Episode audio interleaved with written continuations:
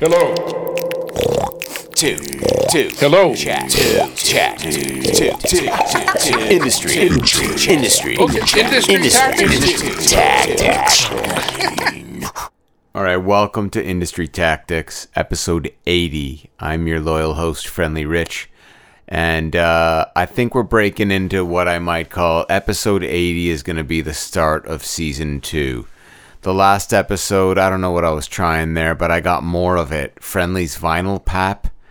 So expect more of those. I'm going to kind of shit those out as I go. But episode 80 is the start of a new wormhole. It's my talk with Doug Friesen. He's a great musician in the city of Toronto. Um, we touch on some stuff. He's also a great educator, and he, I, my, my wormhole is going to be following the footsteps of all these people that he's educated who are now doing things uh, in in music in the world, and uh, very excited to kind of follow that path of like what what music education can mean. And the great impact Doug made over the the last 10 15 years maybe more in in in doing so um, education matters friends and uh, and we're going to learn that here uh, and and follow and trace it it's going to be kind of a a deep dive, a dig into uh, into all the people that his the the weird shit that he would do in the classroom at Rosedale School of the Arts. I'm thinking Wes Allen, Aaron Como, uh, lots of lot more, a lot more. Uh, so it's going to probably be a few years of me digging into uh, interviewing all these people and finding out what the sweet sweet spot was. What what what was Doug doing? that was so special. Um, so I'm starting it here. This is season two. It could last a long while. Um, and I'm going to throw in. Oh, great. My phone's ringing. Hang on a sec. It's my mom. Hey, mom. Hey, Dad. Hey, Anth. How you doing? What are you What are you up to? I'm uh, keeping out of trouble. What about you? Are you Are you Are you working today? No. No, I'm just uh, doing a little podcast uh, stuff to keep out of trouble. Little podcast introduction. Yeah, at home, man. Yeah, I'm at home. We're in lockdown. Oh, lockdown. You? You? Yeah, I'm in lockdown too. You've been watch. You still sound like you got. Lockdown. I've been in lockdown for. Uh, I've been in lockdown for ten years now. Yeah. Well, you sound like you still got that cold. Are you doing? no, no. You doing all right? You keep saying no, but I keep hearing it every time we talk. Oh yeah. Well, you're coughing. No, just dislodging some. Uh, Some some mucus. from my throat. That's all. All right. Okay. Nothing else. What's? Uh, so what? What did you do? What did you do today? I went uh, for a walk with Lynn. I filmed a bunch of turds in the neighborhood. There's a lot of dog shit in our neighborhood. so you you filmed it. Yeah, I'm filming all kinds of turds. I'm I'm calling them logs. I'm saying uh, I'm getting right down in them and saying nice logs. Oh, really? You you must have a lot of dogs. We got a lot. Of, I got a lot of film. Let's put it that way.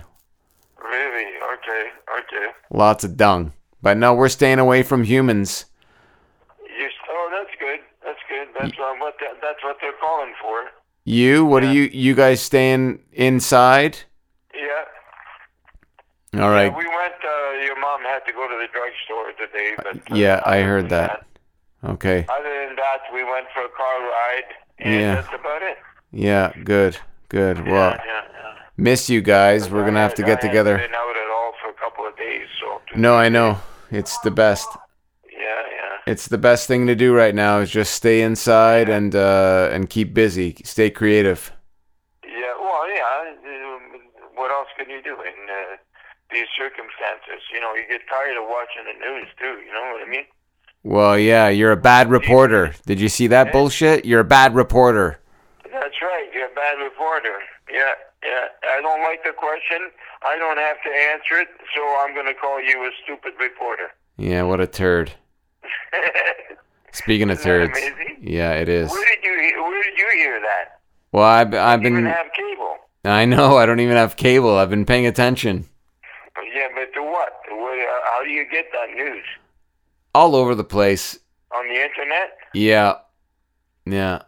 Yeah, yeah. You turn on the internet or what? I turn on the internet. The internet's always on, it seems. Yeah. Yeah? Yeah. It's always on CNN? Yeah, I talked to Tia Maria yesterday, and she was saying that she's used to this kind of thing because she grew up during wartime. Oh, you gotta be kidding. Yeah. Well, no, I. What the fuck is she, what the fuck is she talking about? Well, I don't know. She grew up during war times. Didn't she? She wasn't even, she wasn't even fucking born during the war. Well, I guess that's. Uh, uh, well, I'm not doing the The math. war ended in 1944. She was born in 1945. well, she, she I think she- used to it because she went through the war. Okay, she knows right. what uh, she knows what fazura are. She knows how to eat the beans. Uh, she knows what? I think she's used to wartime cooking, is what she she meant. Yeah. Oh, maybe. Yeah. Maybe, yeah. Yeah. Maybe. She wouldn't remember for the first four or five years of her life.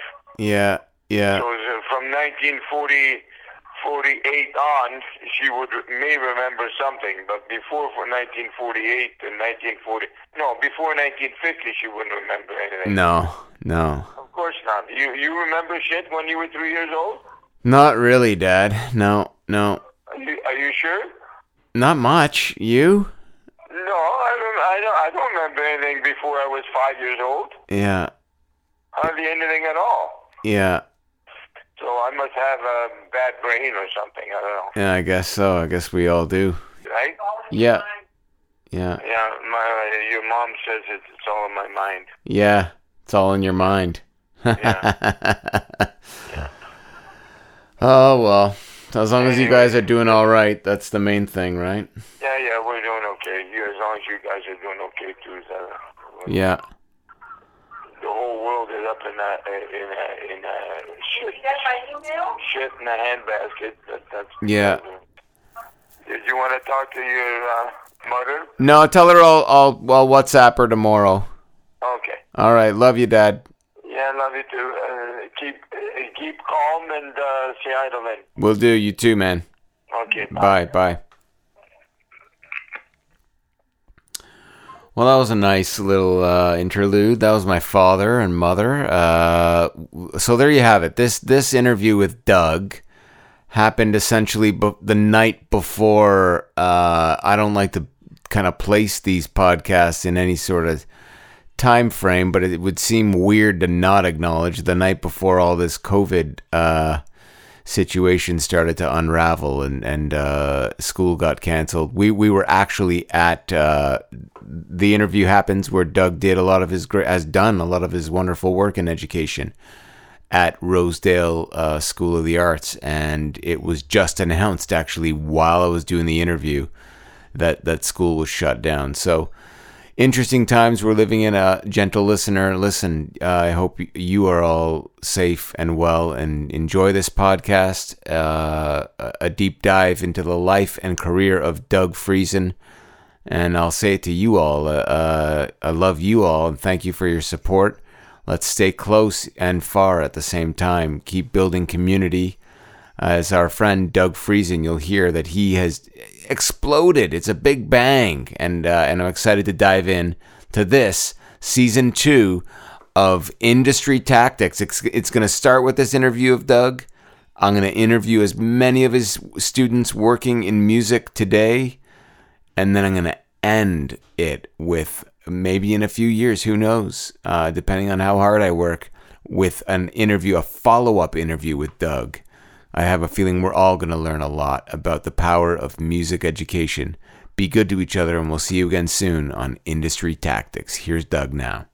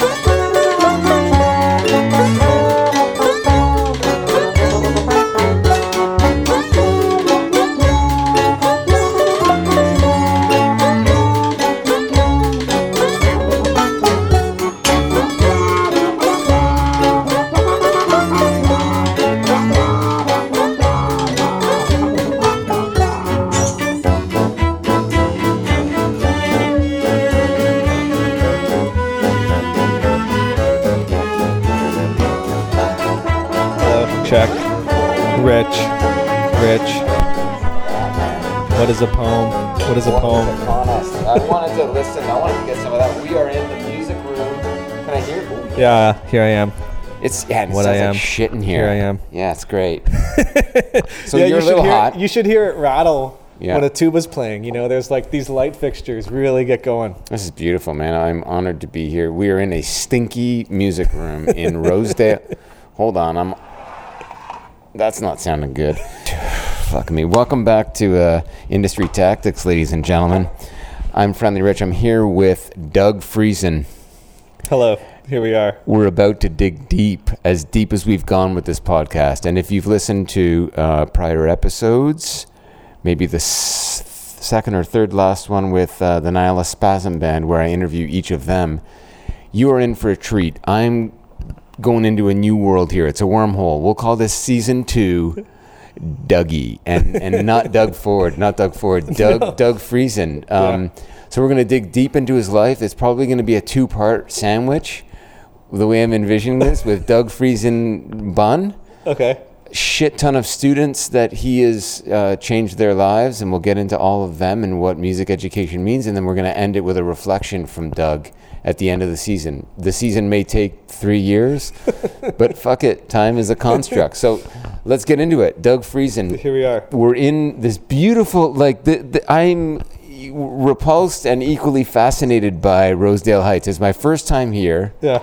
We're in a very classic like band room that has these tiered. I don't know who the hell thought these tiers would be a good idea. Yeah, yeah, I yeah. mean, Why does doesn't that it- say band room tiered? Uh, Well, I guess it's the old band model, right? Yeah, Yeah, the four bandstand. tiers. Yeah, yeah, and, like broken down Roland cube amps. You know. Yeah, man, and we've got like a drum kit behind the the plexiglass, and I, I learned that that's very expensive shit to to Yeah. to contain the drums. That's eh? Justin Deneau that put that up there. Justin Wow. Deneau, who was another teacher. Okay, here. yes, I know that name. I know you've told me that name before. Yeah, yeah. So I've known you forever.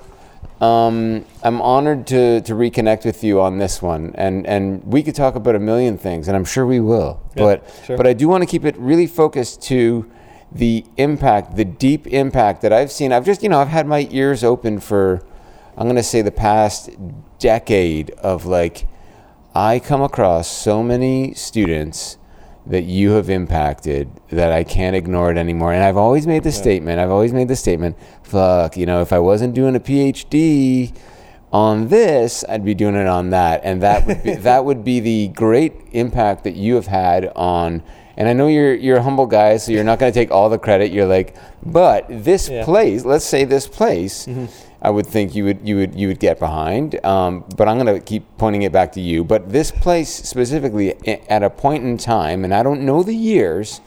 Uh, maybe you can help me with that. But uh, churned out like a lot of the music working musicians in Toronto right now.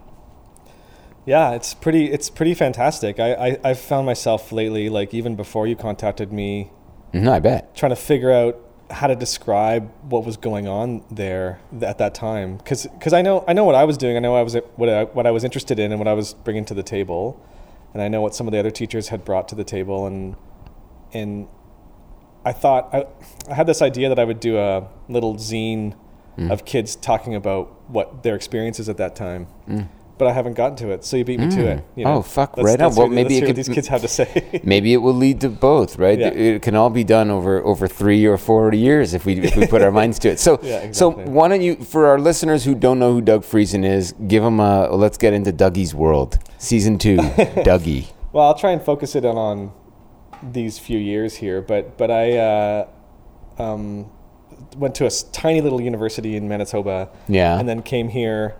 Um, it was small enough that I could do like jazz and classical, but then also I think this is related. It's weird to talk about myself, but I think it's related.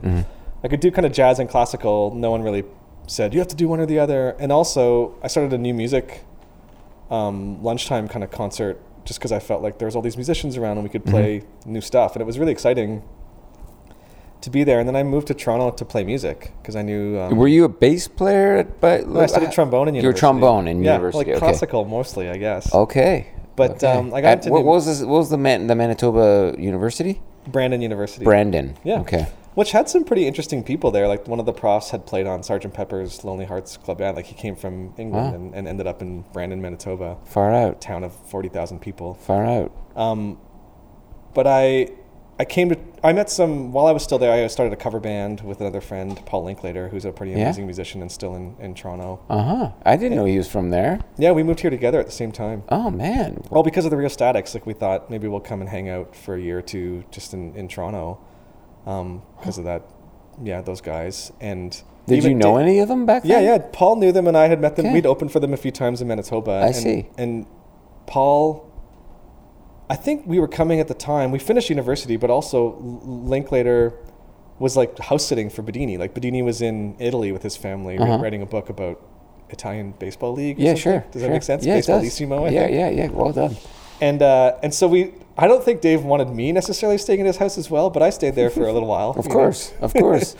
um, just for a week or so, Hmm. and then and then found my own place, and and and I kind of stumbled into this job. Like, I had spent a bunch of time switching my teaching license. This is maybe boring stuff, but no, no. This is background. my teaching license to Ontario, and I worked for Records on Wheels. I don't know if you remember that company. sure. Yeah. had CD, they, they became CDPlus.com. Okay. I didn't And, know they, uh, that's what they became. Wow.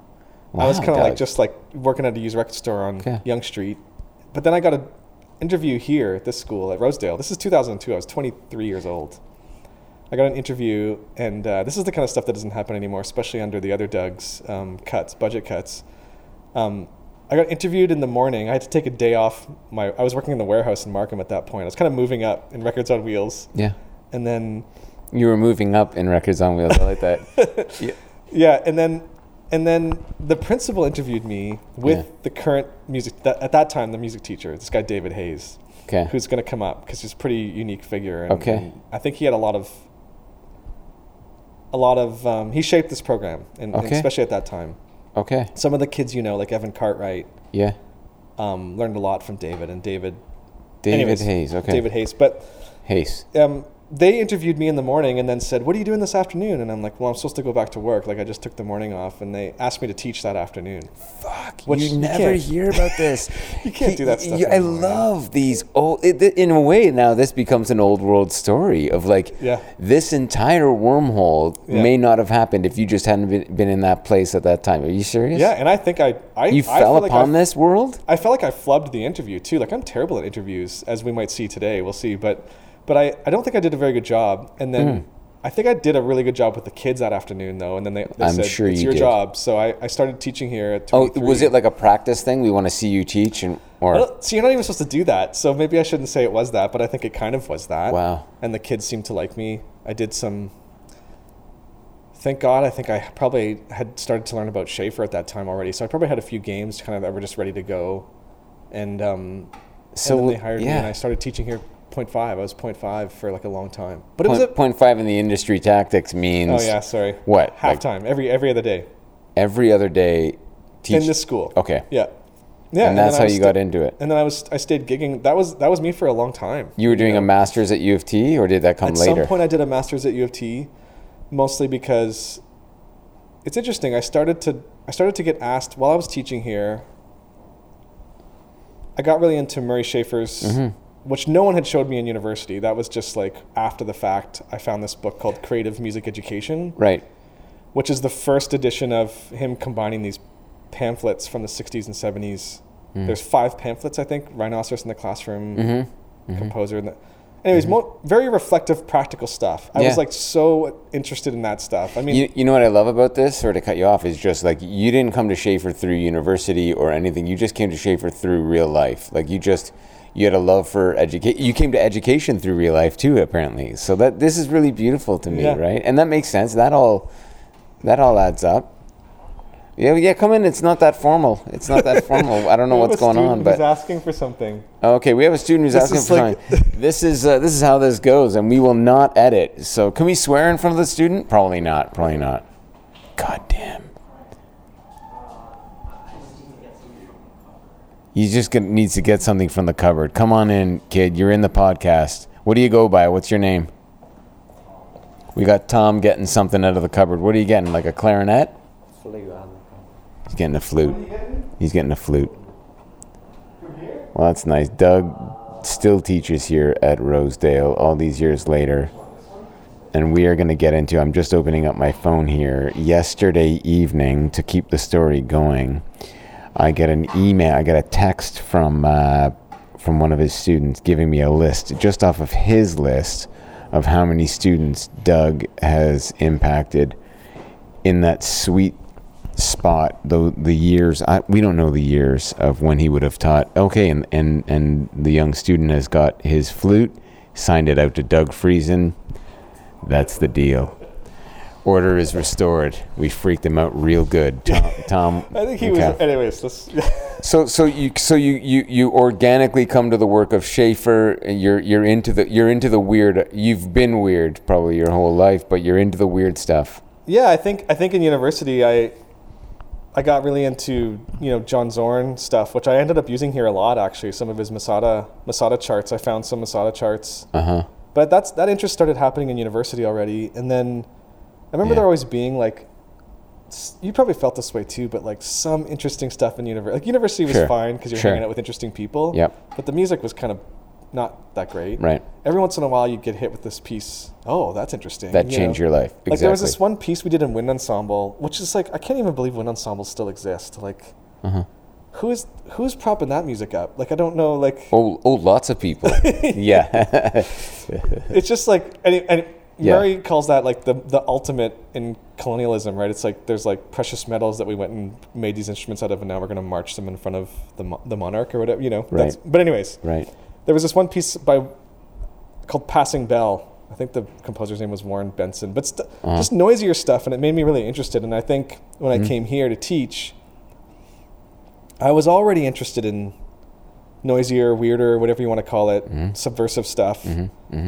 But I didn't think when I first started here, I didn't think that you could bring that in. I thought that was like, you know, I thought I was supposed to do wind ensemble here. That was like the after hour stuff. Yeah, yeah, It was like I'm interested in that, and and music education is so good at that, is separating like daily musical practices from classroom music. It's Yeah. been a pretty Real life from yeah. exactly, Yeah, and yeah. so it took me a, a long time, in part because I feel like kids didn't want to do wind ensemble here because this guy David Hayes was doing. He had like this 60 piece R&B band that he arranged. He arranged every night he would arrange specific parts for each kid and Wow. he would do these musicals that included all the kids in the school, like like the DD program and all the, you know, like like Oh, he wow. he would just. It was like a it was like a public education version of what Ellington did with his band or something. It was just blew my mind. Like every night he would work on these. Wow, how charming. Yeah, and so I kind of inherited. Like he was he was a character too, like not your normal. Like Right. he was a rocker, you know, and and um, he would leave every year to go. Not when I was here, but before that to go do the Anne of Green Gables from the East Coast. He would do he would be the pit band in Anne of Green Gables every year. So he would leave and come back. Beautiful, beautiful life. And so I inherited this kind of. Did he leave as you were coming in, or what? I was here for a few years Okay, with so him. you saw what he was up to. and uh, during that time i started to work on i started to realize that i could bring some like kids didn't want to do classical music so i started to bring in some schafer stuff. I started to bring in some zorn charts and things yeah, like that. yeah, yeah. and uh, i started to have a small enough group that was really interested. I remember having a combo. There's some really good kids in that. They're not kids anymore. They're in their 30s now. Yeah, yeah, um, yeah. like sarah belknap do you know frankie white and the dead idols? Have you heard? She was in that combo. Yeah. they opened for kiss a bunch. You know she's been doing a lot of nashville songwriting. Pretty amazing Wow. pretty amazing person. Wow. And she came out of that She came out of that first kind of yeah little cohort. combo I had. Yeah, wow. And at that time it wasn't so weird. Like I think we were doing like Nina Simone tracks was kind of Mm-hmm. the weirdest we would get. We would do some free improv stuff. But then I started to do like I really started to do Zorn charts, like Masada charts and things with big classes, like even the orchestra class. Were they loving it? They loved it. And I, I don't know I don't know why. I feel like it seemed to me that they loved it. Mm-hmm. And we would perform them at concerts and we would do graphic scores. We'd do Schafer. Like, I remember reading that creative music education book of Murray's and thinking, that's amazing. But this can't work that well. Like, he's mm-hmm. just, you know what I mean? You know, when you read something, Yeah. it's like, oh, that's Yeah. the success story. Yeah, yeah. But uh, they were loving it. You know, we'd, we'd try hmm. sound walks, we'd do graphic compositions. It seemed to me like, like the role of the weird here mm. Was maybe it was my enthusiasm for trying it for the first time. I, I wonder if that's part of it too, like trying a Zorn piece with an orchestra or something. Who let you do all this? Or was it more like neglect? Like you were just doing it yeah, I mean, quietly? it's partially it's partially both of those things. Like the principal would just let us, and David Hayes too. Like he was a department head at the time. Just do what you want. You know, if the kids are engaged, it's it's great. And um, then I started getting into like conductions, like Zorn's conductions, Mm-hmm. And the kids seemed so into it. Like I remember the you know the the Woodhead brothers. They had a band called Spiral Beach, but then Yeah. Yeah, I remember They both have their own I met, bands I met those guys. Yeah. Are they in this? They are not even on the list. they were before Braden. That's why they were before Yeah. those guys. Oh shit! Then Doug, walk us through the walk us through the life, man. This is it's happening. I remember So th- Spiral Beach came through this thing. See, this is what I'm saying. Like you, everywhere I look, you've kind of shit all over the fucking Toronto. You are like you've helped, you've helped it formulate. Like it really. These are the seeds that were planted. I don't know what those guys are doing now. I know that They're still that playing a lot. stopped. Doldrums, Doldrums. That's that the That's band. them. He, he did something of, like a Portishead doubles. You know, something with Portishead. I thought So I should know this stuff before we do this interview. No, no, all good. We, this is going to be part of the three year uh, or three months. We don't know how long it's going to take, but this is going to be part of the dive. But there was also Wow. at that time the Whitty boys were around at that time. Yeah. Um, Lowell Whitty and, and Leland Whitty and Graham Whitty, three of them. Mm-hmm. This is where it gets interesting to me. Like I, I was really into Fred Frith and Iva Yeah. Bittová and John Zorn Yeah. and and I started trying stuff out, and they, there was enough kids here that were interested in what the heck is this, you know. And I remember even trying like a Schoenberg piece at one point, not Wow. because we were going to perform it, but just because it was. Let's try it. What's the next version of weird that we can try, you know? Wow, wow, yeah, Wow. and the kids the kids seemed hungry enough and interested um this other guy chris whitley who's a string player he's in Yeah. a quartet in austin now i think they have a residency in austin but yeah we would do sound walks we'd perform like do um, these haiku performances noise anyways Wh- were- when did you start bringing in these guests that were linked to some of Yeah, these so, worlds? like like- that, I heard about that, and I was like, "What the fuck is he doing there quietly?" well i think you know i Because we like met. I don't know when we met. You when you were in the middle of it. You had already that you were already long along your way. Uh, uh, I, I met you like generation two. yeah well I maybe had- i mean maybe even between Rosedale gigs. I can't. No, it was just as you were finishing your your first stint here. That's Maybe, when yeah. I, that's when, I, When I met did you. my- yeah, when I yeah, did my master's, yeah, maybe when I yeah, went yeah, to yeah. do my master's. yeah, yeah, yeah. Yeah, we're, so- we're connected kind of through Schafer as well, which is beautiful, right? Yeah, but that's not why we're here. No. so, so stay focused. Stay focused. Sorry about that. No, it's good. I, I um, thank you for reminding me because that was a pretty important special thing about. I, I remember. Yeah, I heard he's like bringing Marc Ribot Yeah, we worked with Marc Ribot in New York. We worked with Jim Black in New in, York. in New York. So you took these kids to New York? Yeah, yeah. I remember this one group How the fuck did you do that? Well, there was they, there was these at that time there were these dance trips, and I would just say, "Can I just bring the combo?" Like I'd bring those five kids, and we go work with, and I just ask people, and they do it. You know, I was in my late twenties, so you're a little braver. Yep. And, and I just asked people, like we worked with Marc Ribot, How charming is this? Jim Black, this guy Christopher Wow. Hoffman, this cello player that plays with Henry Threadgill. Okay, Um, amazing. But I just asked them, and then I'd find a practice space in New York, and I'd just say, "I rented this practice space. Can you come work with these kids?" You should have seen Marc Ribot work with these these. Um, Sarah Belknap was in that group. I'm trying to think of who else was. This guy Bennett Bedoukian, who runs See, I- Bennett okay. Bedoukian. You know him too, a free improv guy. Yeah. He's a drummer. He lives in, outside of Peterborough. and Runs a bunch of stuff out there. Okay, his name's He's the guy that brought, brought Ribot up the last time Oh, he I was see. in New York. I see. Okay. But Ribot was hard on them. Like it was like he thought they were university students. I think. Like I don't know he'd ever, if he'd ever been asked. How nice school, though, right? How who school- cares? That's great. I love that. Yeah, I and he did that. he did Zorn's hockey with them, which Oh, is really tough. Wow. And he was really hard on them. It's like that's not one of your five sounds, you know. And and then they did it, and it was just a it was a beautiful moment, you know, for them. I don't know if they realized at the time who they were working with. Like it's now that people not. like Lowell Whitty will say to me, who I've been gigging with a bit, like that we worked with Marc Ribot. And that night, I mean, that night, Marc How Ribot was op- playing for the first time with his band Ceramic Dog, with which he has now. It was their first night. It was at Tonic, which has since shut down. Did you go? Yeah, it's not an all age bar, right? So I shouldn't be saying stuff like this. Say it. out- Say it loud. Yeah, he sang it in the belly of the Ribot beast. was like, why don't, your ki- why don't you and the kids come to Tonic tonight? And so all those kids, like Lowell and Leland, were there. Wow. Whitty. Shout out to Cleveland. Yeah, they they like they were not. They gave them half price tickets and let them into this bar, and it was such a beautiful thing because there was all these New Yorkers there. Like you know that that scene where it's like you know them because you see them in Guelph too, right? Like they get it, they're getting at it more than everyone else. You know what I mean? Like Yeah, it's sure, like sure. I feel bad. I'm not ripping on them more than just saying the comparison between them and the kids was Yeah, really beautiful. Yeah, yeah. Because I remember Ceramic Dog doing this really long, noisy piece that just kept on going and and repeating this like slow. Wow. I remember looking over and Lowell Whitty's mouth just being dropped open, like looking at me. So it was working, like the the the desire of like blowing these kids' minds and giving them an unforgettable experience. It it you were doing it like you were doing it in different countries. Yeah, well, I them. I, didn't realize that that you actually went down there. Yeah, I think I think maybe maybe crazy. just now it's coming to me that maybe my excitement for that music Hmm. and my and my excitement that I was like, oh, you can just do this in school. Like I was never taught to do any of this stuff, and I'm like, oh, let's just do a noise piece for thirty minutes, or let's just do a crescendo for the next five minutes or ten. Yeah. You know what I mean? Like Yeah, you have it, Doug. You have it. that you could just do that, and then at the same time, those kids were realized they're not kids anymore, but they Right. were realizing music can be like this too. Do you know what I mean? Like I think Com- we of like- community can also be like this too, right? Like it feels to me like you were. Yeah, you. I mean, just to organize a trip like that sounds to me like you were not in it for only other. Re- you were in it for the right reasons. Yeah, right? well, it was a it was exciting for me. So it was it was also No, selfish, but but I also was really Great. interested to see what would what would Great, happen. you great. know? And then there was Everybody that, wins, right? Yeah. that trip. I remember some of the kids were like, "I want to go around, walk around Harlem." So we just like you can't do this stuff anymore, No. right? Like like you have to have the itinerary totally. No. So we It's went. fucked up. When is this? This is like 2000 what? It's probably 2006 or seven, 2006 or seven, I bet, because I did my master's in 2008. Wow. And it It's it's not that long ago, but it does seem like just even verbalizing a lot of what you said. It's like, wow, you're, you're probably right. Like you wouldn't pull a, lot of what you I pulled. know.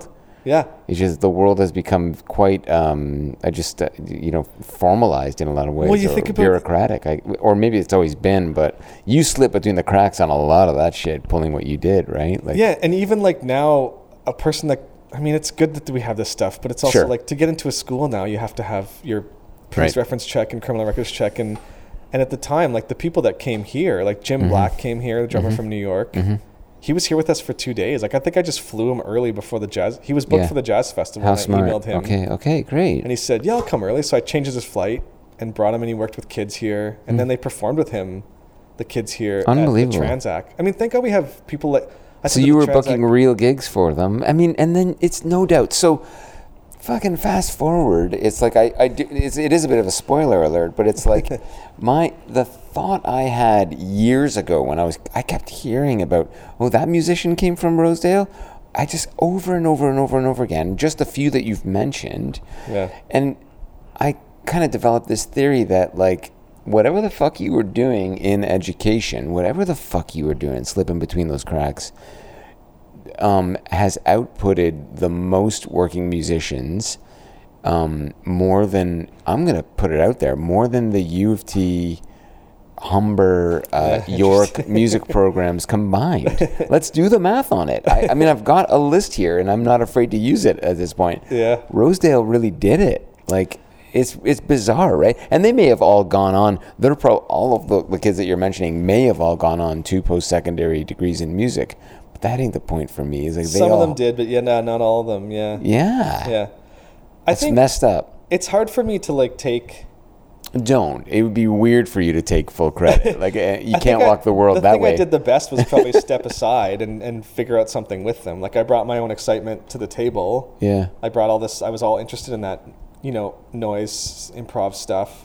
yeah. I brought that to the table, but I also let them lead and bring in charts, and I we taught them to arrange. And that's something that David Hayes was doing before me too. Like he wasn't doing noisier or weirder stuff. Like they were doing Right. mostly like R and B charts. And But maybe the model, the framework was yeah, there. Right? I think Yeah, so. yeah, you know, it was a very. DIY and very. He was a musician, a gigging musician. It was very connected to practice. Like it wasn't like, oh, I'm a teacher now. I'm not. Like he was gigging in the evening too, and so was I. Uh huh. And Remember- that's not a and that's not a bad thing when it comes No. to the model for music education. Like that needs to be baked in there. I would argue, right? Like it's got to be real at all times. Yeah, which is really hard to do if you're in the classical world. Like to try and keep gigging as a classical musician. Ah, Yeah. this gets into this idea of like music educators are often in bigger universities, anyways. Yeah. Told they're not performers, so they're already like kind of said you're not you're not doing this classical thing well enough. You're going to be a teacher. Right. Um, but when you're in the rock world or noise or improv or whatever or DIY, you know, you just like I came to Toronto to gig, and yeah. it just so happened that I like teaching too. But having those things together, I think, was pretty positive for the kids. And same with you know with David Hayes and Yeah. and Karen Houston too teaches strings here. Like she taught, she was gigging and is still you know like as a as a cellist. Um, How long has she taught here, Karen? I met her on I think she said in. she's been here for 15 years. Wow. Like like Wow. Wes Allen was here was here with her. Who? Wes Allen. Wes Allen. Sure. Yeah. Sure. Yeah. And uh, there's a lot of folks that have gone on for strings too. through um, through that that upbringing. Yeah. Through her. Yeah. Yeah, we taught orchestra together. That was when I started doing the Zorn stuff in orchestra Wow. and some graphic scores and stuff. What is it, Doug? Like, what what separates? I don't know how much you know about the other music programs, but what do you feel I know a lot about them, you do? eh? more than I want to know. Okay, sometimes. right, right. I, I forgot about your other stint at the board level. So you've seen it. You do know a lot about them. Pardon my French. Yeah. What is it that makes what you were doing here during that period? What the fuck? What, is it? What is it? What is it that makes it special? Well, I mean, you've touched on a lot of it, the DIY bit, right? Yeah, I think the DIY bit- genuine nature of it, right? but also that it didn't have to be how you were told it had to be or something. You Yeah. know, like like it was student led as much as it was teacher led. Yeah, totally. Yeah, By the time I left for that first master's um, year or two that I was on leave, the kids were c- uh, conducting and arranging the whole concert. You know, like I would, I don't know if I, I would, maybe I would be up there because a kid wanted to sing the song that they had arranged for everyone or something. But I, but the kids were conducting and arranging everything. I think it was just that I was able to be like, to realize it didn't have to be how I was told it did. You know, I didn't have to conduct from the podium. I didn't have to do music that we were told to do. I didn't have to do arrangements from other people. It was just let's try something different. And the kids were at that time excited enough to do it. You know. I'm gonna I'm gonna also say it's probably like it sounds like ever since you've been teaching, you've been fascinated by the work of Schafer, Yeah, for sure. and so I would I would pin it all back there too and say like there's a there's a strong like you're one of the Schafer like that's how we're connected, but you are one of the Schafer what uh, humans um, uh, in the country doing this kind in the world doing this kind of work like taking a lot of what he's done and bringing it to life. So it's no mistake to me too that a lot of those ideas are fermenting and and and have come to life through that. Like it, that's that's kind of interesting too right? Because that's like it, i don't know what the hell you'd call it soft impact in a way of like his work Yeah. permeates through all that eh? Like it's well, I think we got to acknowledge that it's very i think beautiful right? Like that's education at its finest. Like you read his shit you met him it fucking blew your mind and boom like that's religion for god's sakes right like it's scary but it's what it is yeah, it was pretty. It was pretty uh, beautiful to read that stuff and be able to try it the next day. Like it was pretty. Yeah, exciting. love it, Not love only it. that, I wrote him a letter because two students. One of them's on your list, Max Evans and Frank Evans, both Mm-hmm. still musicians. Um, Max lives in, on on I think Vancouver Island now. jesus this is going to be a hard one to i'm going to blow my bank account But they knew I'll Schafer, Skype it in with They knew guys. Schafer um, from doing his Wolf project in summer. Their family had done it for years, i see and so they gave me his address, and I wrote him a letter because he didn't have a phone, and or still doesn't. I mean, I think they have a phone now because his health, health Mm-hmm. um, stuff. Yeah, a phone ish. But I wrote Murray a letter, so I was reading his books. Mm-hmm. And then I was trying the stuff out, and then I was going to talk with him about it, and it was the most amazing thing. So, so, I mean, his his sound education stuff is so perfectly set up for what are the kids bringing to the table. It's not like they're not being told what to do; they're going to make their own music, you know.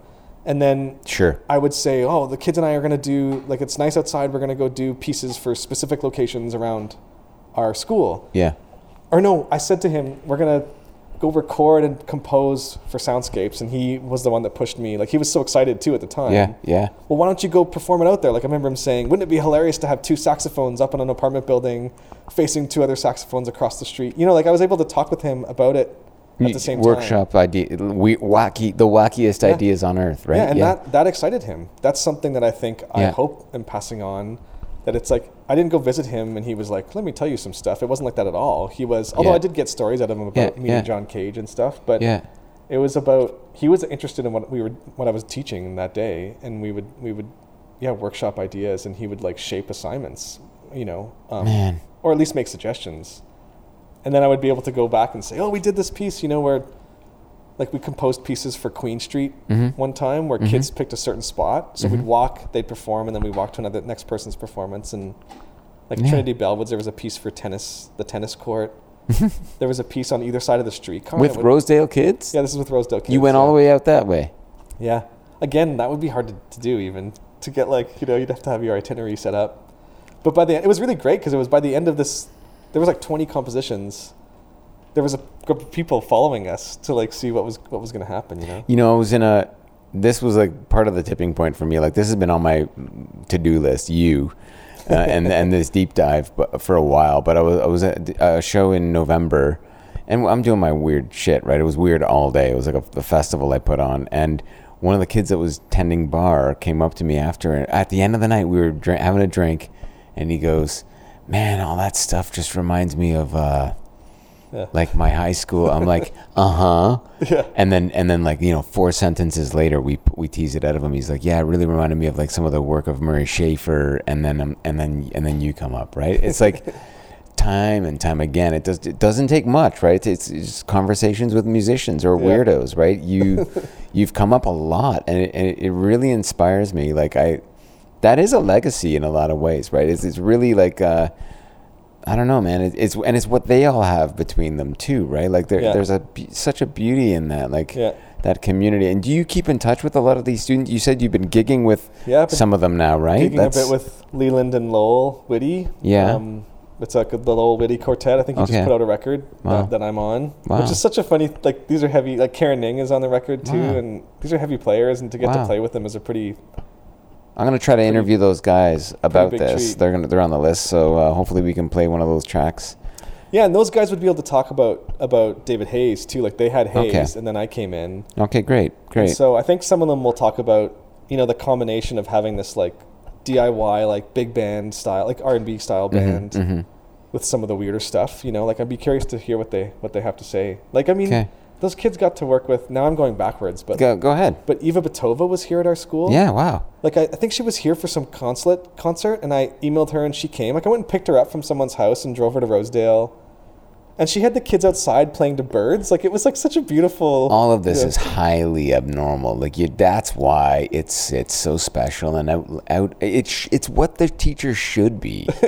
you know, picking up the the guest musician, the world renowns, and bringing them and bring and bl- bringing them to the kids. Right? Like it's so special. Yeah, and they worked with Fred Frith. Yeah. Um, I think I got in trouble though for that one from from someone.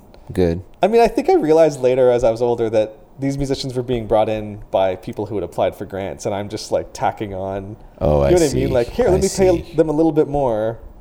I get it. you know I Okay, mean? so you got a like, slap on the wrist from uh, uh, an actual presenter because because the world got more formalized. So as the world got more formalized, the festivals like to make they would they would formalize that Yeah. that that relationship with the school and then say, "Can we bring it in?" But you were doing it. You were a decade or two ahead of your time on that, right? You were doing the community building that the musicians were happy to do, right? Before it became a thing on a grant, They were all. They all said yes. Like I never twisted any arms. You know me. Like I'm not an arm twister. right? Like if they were like no, and I'd be like, oh, okay, that's fine. Like that's my style. Sure. But they were so into it, all of them. You know. Isn't it? Isn't it also funny how, like, for most humans, all it takes is asking. Like, I mean, Yeah. they can say no, and you're Yeah. done. But you know, or you're done for the day anyway. Yeah. I had the Bad Plus guys scheduled to come here to Rosedale, yeah.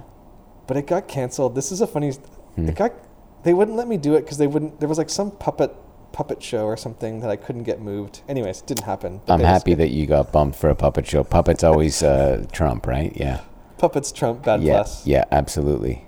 I mean, the other interesting Wow. thing as I say that was the administrator doesn't know who bad. They don't know who Bad Plus is. They don't know that it's a big deal. They don't know who even Right. the to- like even the kids don't. You know what I mean? Like Ex- at the they're time. just humans, right? But they they did it. They did their thing, right? Because Yeah. they looked at it in, into it after, and were like, because I've talked to some of them about this. I'm like, you had Trevor Dunn in your right. that was an interesting I was one, like, too. This is messed up, right? You know who these people are? You know, and There was one kid when cool. Trevor Dunn came to do some free improv stuff with us. There was one. He came with Shelley Burgon, who was his partner Oh, yeah. at the time. yeah, It was awesome. there was one kid who showed up with some Mr. Bungle CDs, and it was a really it was a really beautiful thing. Like this guy Sam Rosenberg. I don't know if you know him. He's but on the a- list. Yeah, Sam Rosenberg is. Uh, Huh? I think he moved back to Montreal, but he was in Hamilton for a while, a drummer. Um, but also does a lot of DJing, like radio, radio at nighttime. Sam, I'll find you. Yeah, Yeah, keep naming these names because that's what it's going to lead to. I mean, every one of the names that you've led, you've named so far, I'll try to follow up on and get an interview. Right? That's the point of this. So yeah. Well, when I think about, I really feel like I was following what I was interested in, mm-hmm. but also taking the kids' lead and and letting them lead. And I remember that, like I think I mentioned him already, but Evan Cartwright mm-hmm. Had taken the grade eleven course with David Hayes, and then David Hayes left. yeah, And I said to Evan, it was called composition, the course. I said, what were you doing in that class? And then Evan Cartwright, who you know, and the drummer in town, sure. he taught me.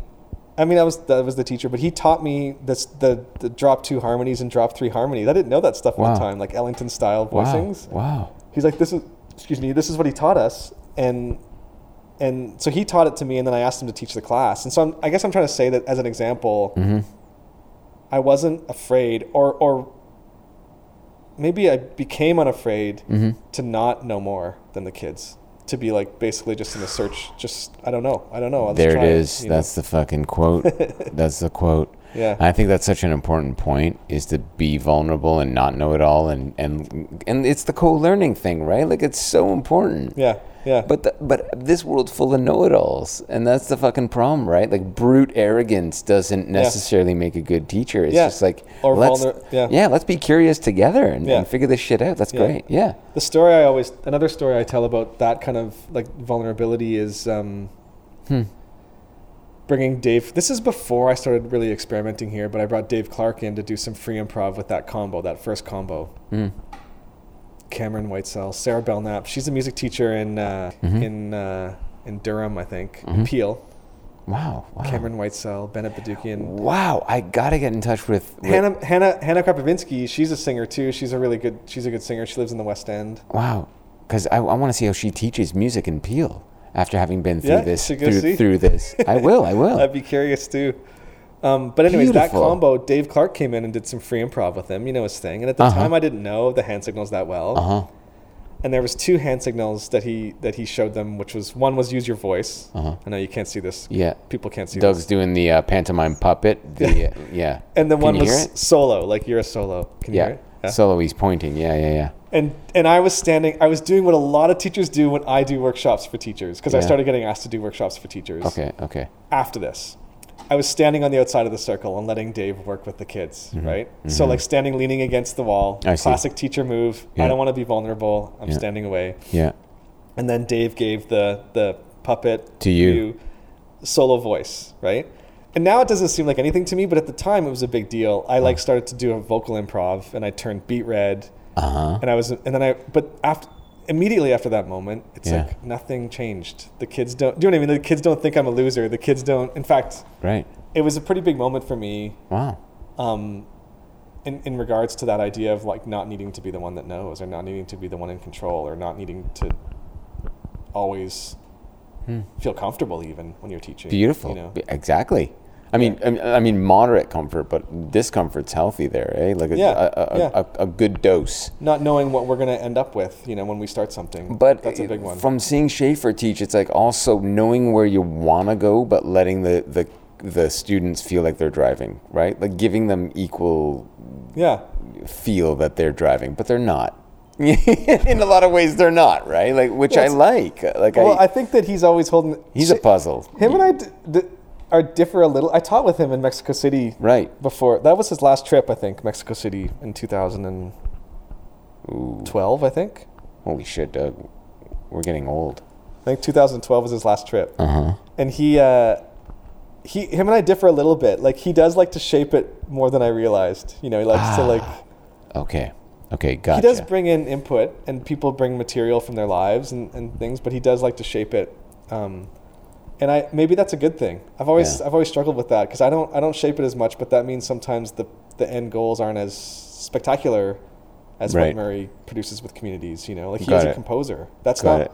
I'm not a capital C composer right. um, I'm a collaborator nice. but that ends up I mean, not that Murray's not, but you know what I mean. But that ends up sometimes the pe- the, the the end goals, if that's what we're reaching for, aren't always as exciting. Well put, if that's what we're reaching for, because I would argue maybe not, right? Yeah, Like it's yeah. yeah. and you you you too, right? Like, so who on this list? I mean, if we're gonna pivot here a little bit, who on this list even do you know where they went after for school? Like, if I just start riffing some names, because I, I, I that is kind of interesting, right? I guess you would lose track of them, and then they'd they'd pop up in the scene, or what? Like. Like, did Aaron Como? He came up, and I was like, "Oh, you went through." Doug. I started paying attention to it around Aaron Como, and that was years ago. Like your your student body, Yeah, I'd be curious to know what Aaron took from my approach. Um, I think he enjoyed it. He was with this guy Justin Deneau quite a bit. Mm-hmm. Um, Aaron never went to. I don't think Aaron went to school. That's what. I- like. I I- think he I'm went pretty into. sure you're he right. Mm-hmm. started gigging and then has built a studio and and super well respected. I mean, Yeah. like I feel like his name is coming up now nonstop. you For know? sure. Yeah. For sure, Yeah. right? And Grey Player, I went to see him release his solo record. um, Wow, Doug. The Burdock, and it was beautiful, Wow. beautiful music. Yeah. So he didn't go. To, he didn't go to school. Right? Um, so so He spent a lot of time in here. He spent a lot of time in that back room. They had like a little like lounge set up in that little. he's pointing to room. one of the studios back there. This this this school has grit. Yeah, yeah. It's fascinating. And Um, his his team, like that circle of folks, would be Sam Cash, yeah, Sam Cash is on um, the list. Raven Shields, Kalen Furlish. Kalen Furlong, Yeah. Catlin. No, wait, yeah. Yeah, Kalen. Kalen Furlish. I don't think Furlish. I think it's If- Furlong. yeah.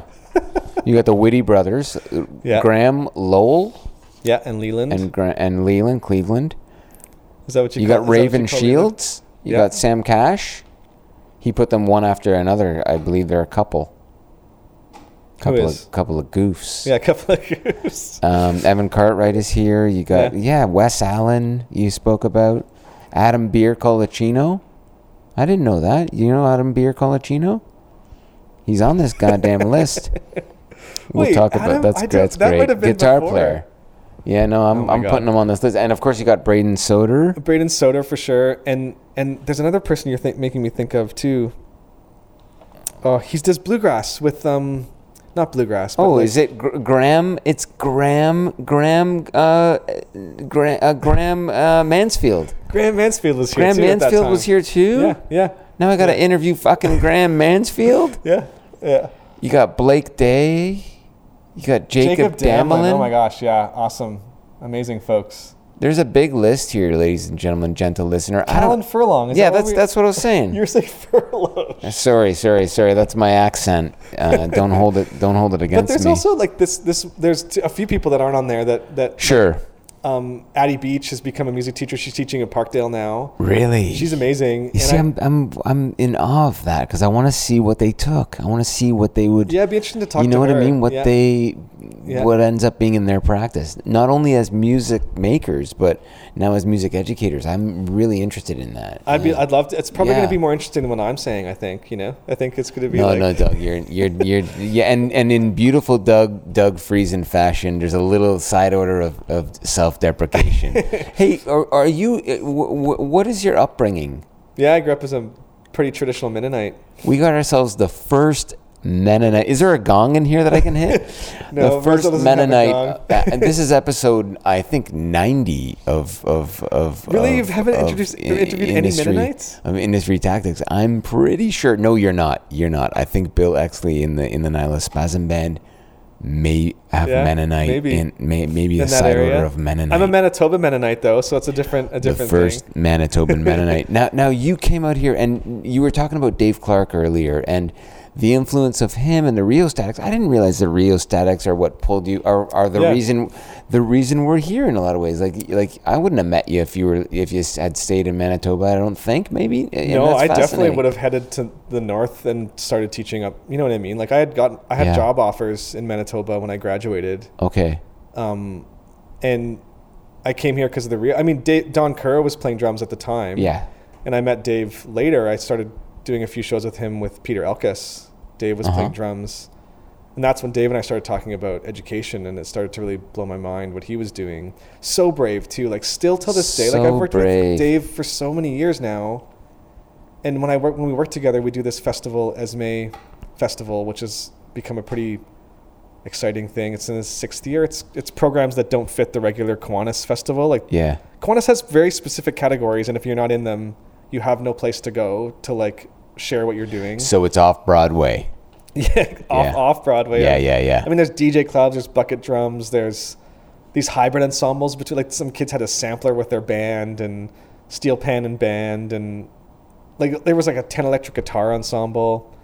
But like Wow. So you did this uh, uh, through the school board. You you, you kind of did this off off to the side. Eh? It was like for kids or music programs that weren't fitting in that, that couldn't do the Kiwanis. Then you you you started this festival as Yeah, an started- answer to that. I started this with a few other teachers and then I just ended up being in that consulting position that helped me I think make it happen. I see. um, and and Wow, it's pretty Doug. beautiful because it's the that group of teachers have been trying to say for a long time that that when someone says successful music education, people just automatically think orchestra, you know, choir, strings, No mistakes. band, and yeah, Yeah. exactly, no mistakes in Yeah. getting gold at Kiwanis. Like those, there's still schools that like have their, you know, you walk into a school and you can see it immediately, like pictures of them with pictures of who the teachers with their trophies. It's it's Right? all about they are very much in the foreground and Yeah. and third place is a motherfucking is a loser, right? Pardon my French, gentle listener. I've been swearing a lot this episode, but yeah, yeah, yeah.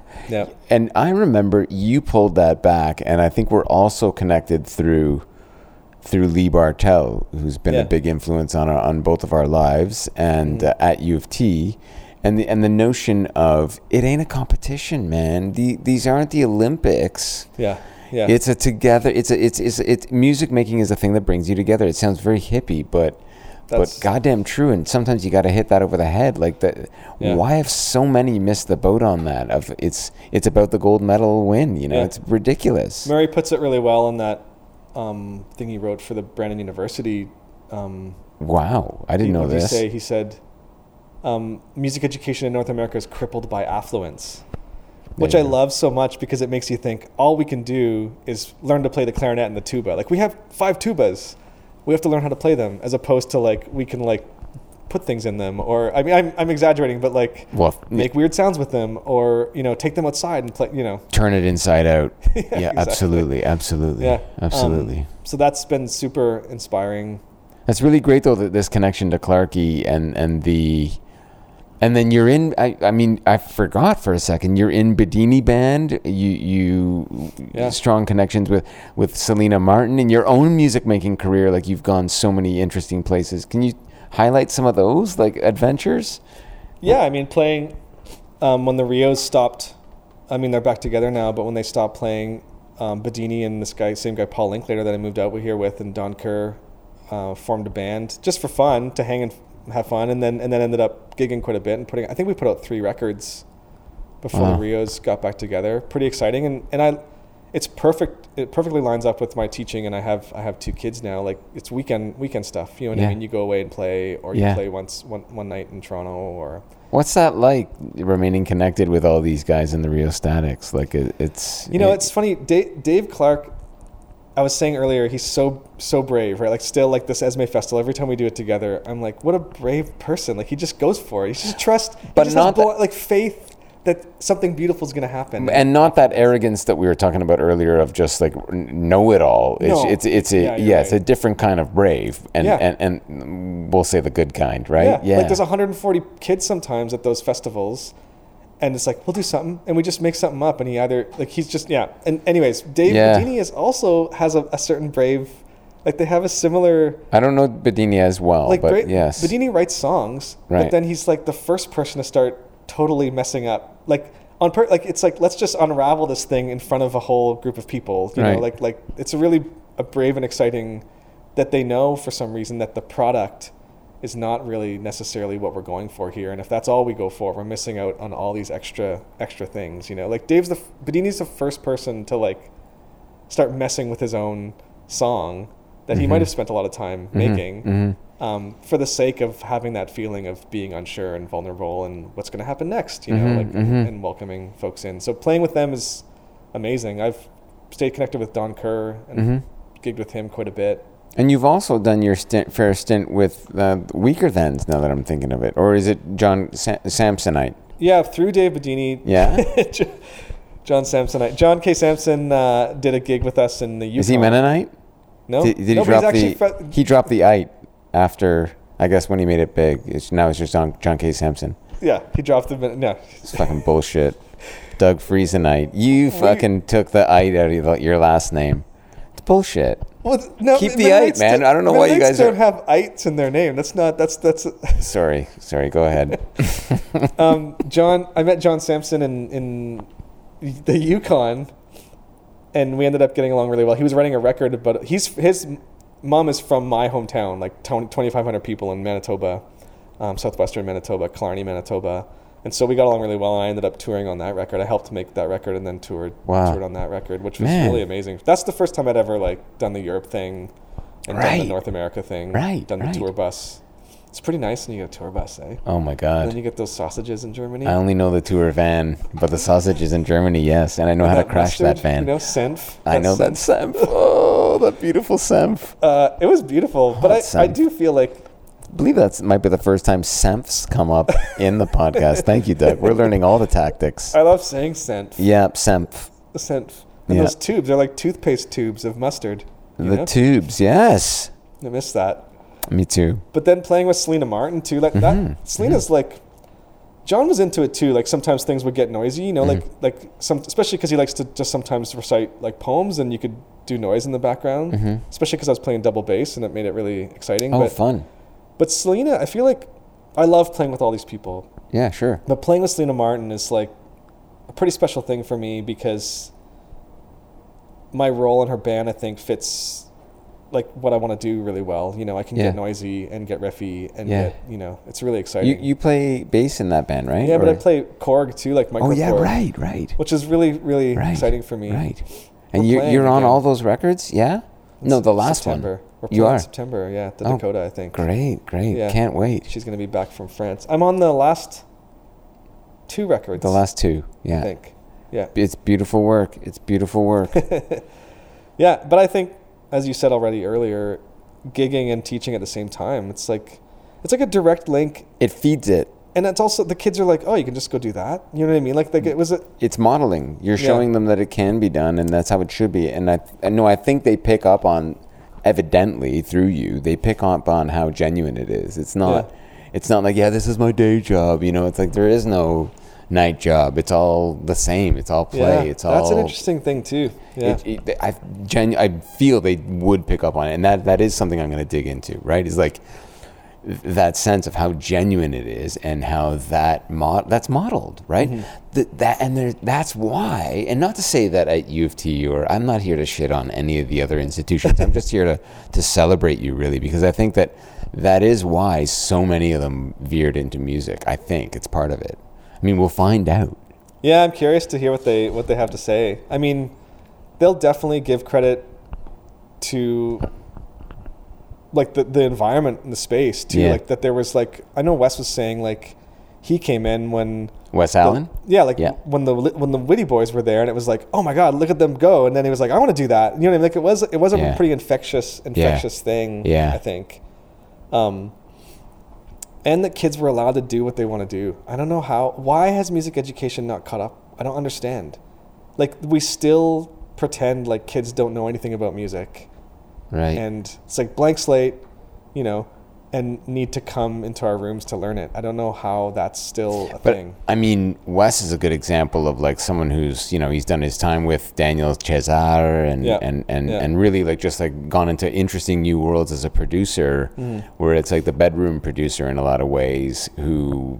And I'm not saying it's West, but that whole world of of of, of DIY in Yeah. in music is, is fascinating to me too. Right? Is that it, that is breaking it open, right? So it's like music education is falling behind in that in that sense in a lot of ways too, right? So Totally. it's it's quite beautiful to see how Yeah. m- m- maybe it is starting to, or maybe it'll reinform how we do it, right? Because it's it's totally explorative now in in in in in, in music production. So the world you're trying to fight for is more relevant in a lot of ways to, to reaching that bloodstream, right? For Yeah.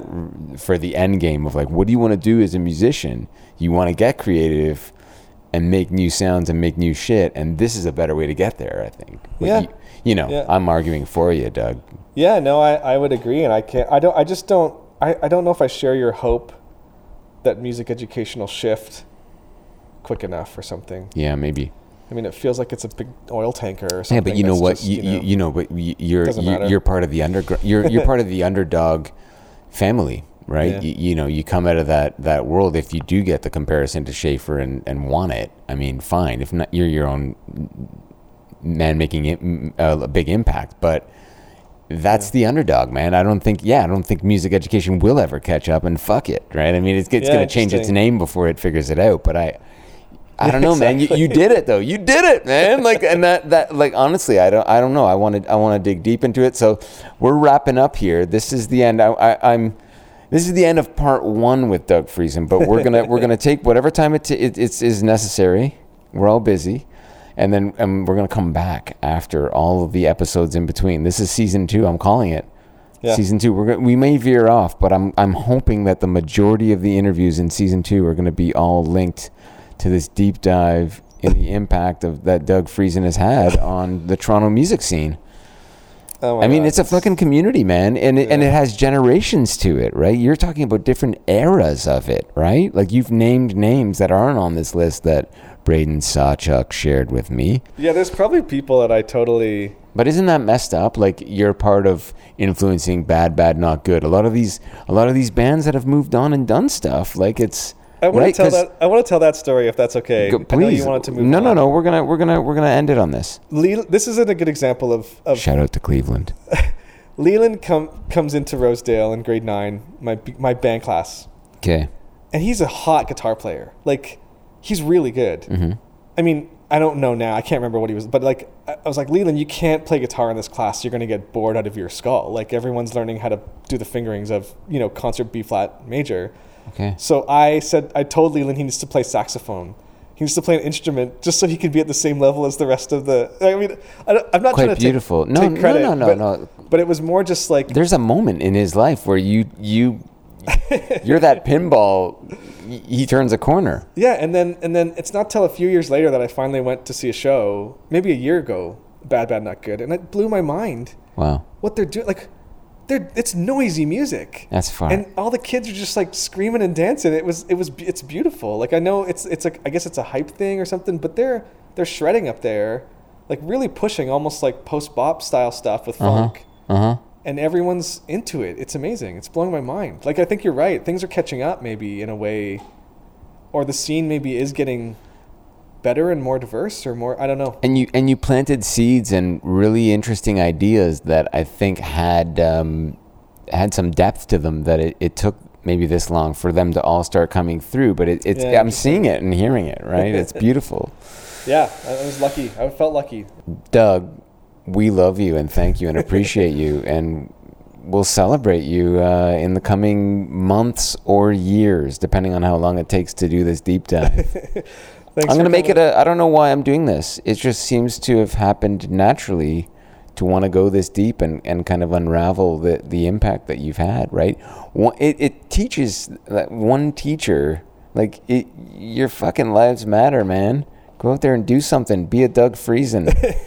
Be a Oh Friesenite, God. man. It's hard to hear. It's hard to hear that that stuff. But I really appreciate you coming here to the school. Like you know, I had a long day of teaching, and it's nice to ch- chat about this stuff at the end and feel like there's there's some. I mean, I Yeah, I'm not gonna take sole credit. Yeah. but I think I've been a You part work of something. hard. And and Amen to that. Amen. And you're humble as they come, man. It's uh, it's beautiful. I had a feeling you'd be like this. You're not going to be all Randy Bachman, like, "Yep, Le- Cleveland, he's mine." I taught him everything. I taught him that two five one. I taught him. Uh, yeah. yeah. No. Um. It. You know, I love these moments where you find out that education really does matter. You know, Yeah, and and if we're gonna bring this season two back to Dougie. Yeah. And you got good Dougie here in front of me, and then you got evil Dougie trying to get in the way. Yeah, for sure. Education really matters with shaping a life, and, and, and you see the spiral impact it makes, right? So you're you're it, you know. It's beautiful. So um, Yeah, it's a pretty. It definitely those years definitely, and now too showed me what, what the possibilities of what education can be, especially music classrooms. You know, pretty exciting, inspiring. bye, Doug. Bye, Rich. We'll catch up with you on the other side of the bun. Looking forward to it. Wasn't that great? Thanks again, Doug, for making time. And uh, that was part one of what I'm calling a part uh, two-parter with Doug Friesen. Uh, the bun, the sandwich bun. And in, in between the meat of this thing is going to be all of his students that he's impacted across the city. I'm going to find you wherever you are.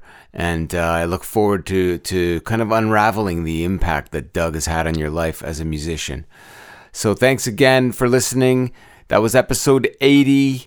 Please subscribe and uh, go to Friendly Rich for more information on, on my music and my work. FriendlyRich.com. Follow me on social media. Uh, if you go to Instagram right now, I'm cata- I'm cataloging, I'm scataloguing all of the turds in my neighborhood. Very compelling content. Be good to each other. Keep washing those hands, and we'll get through this. Bye for now.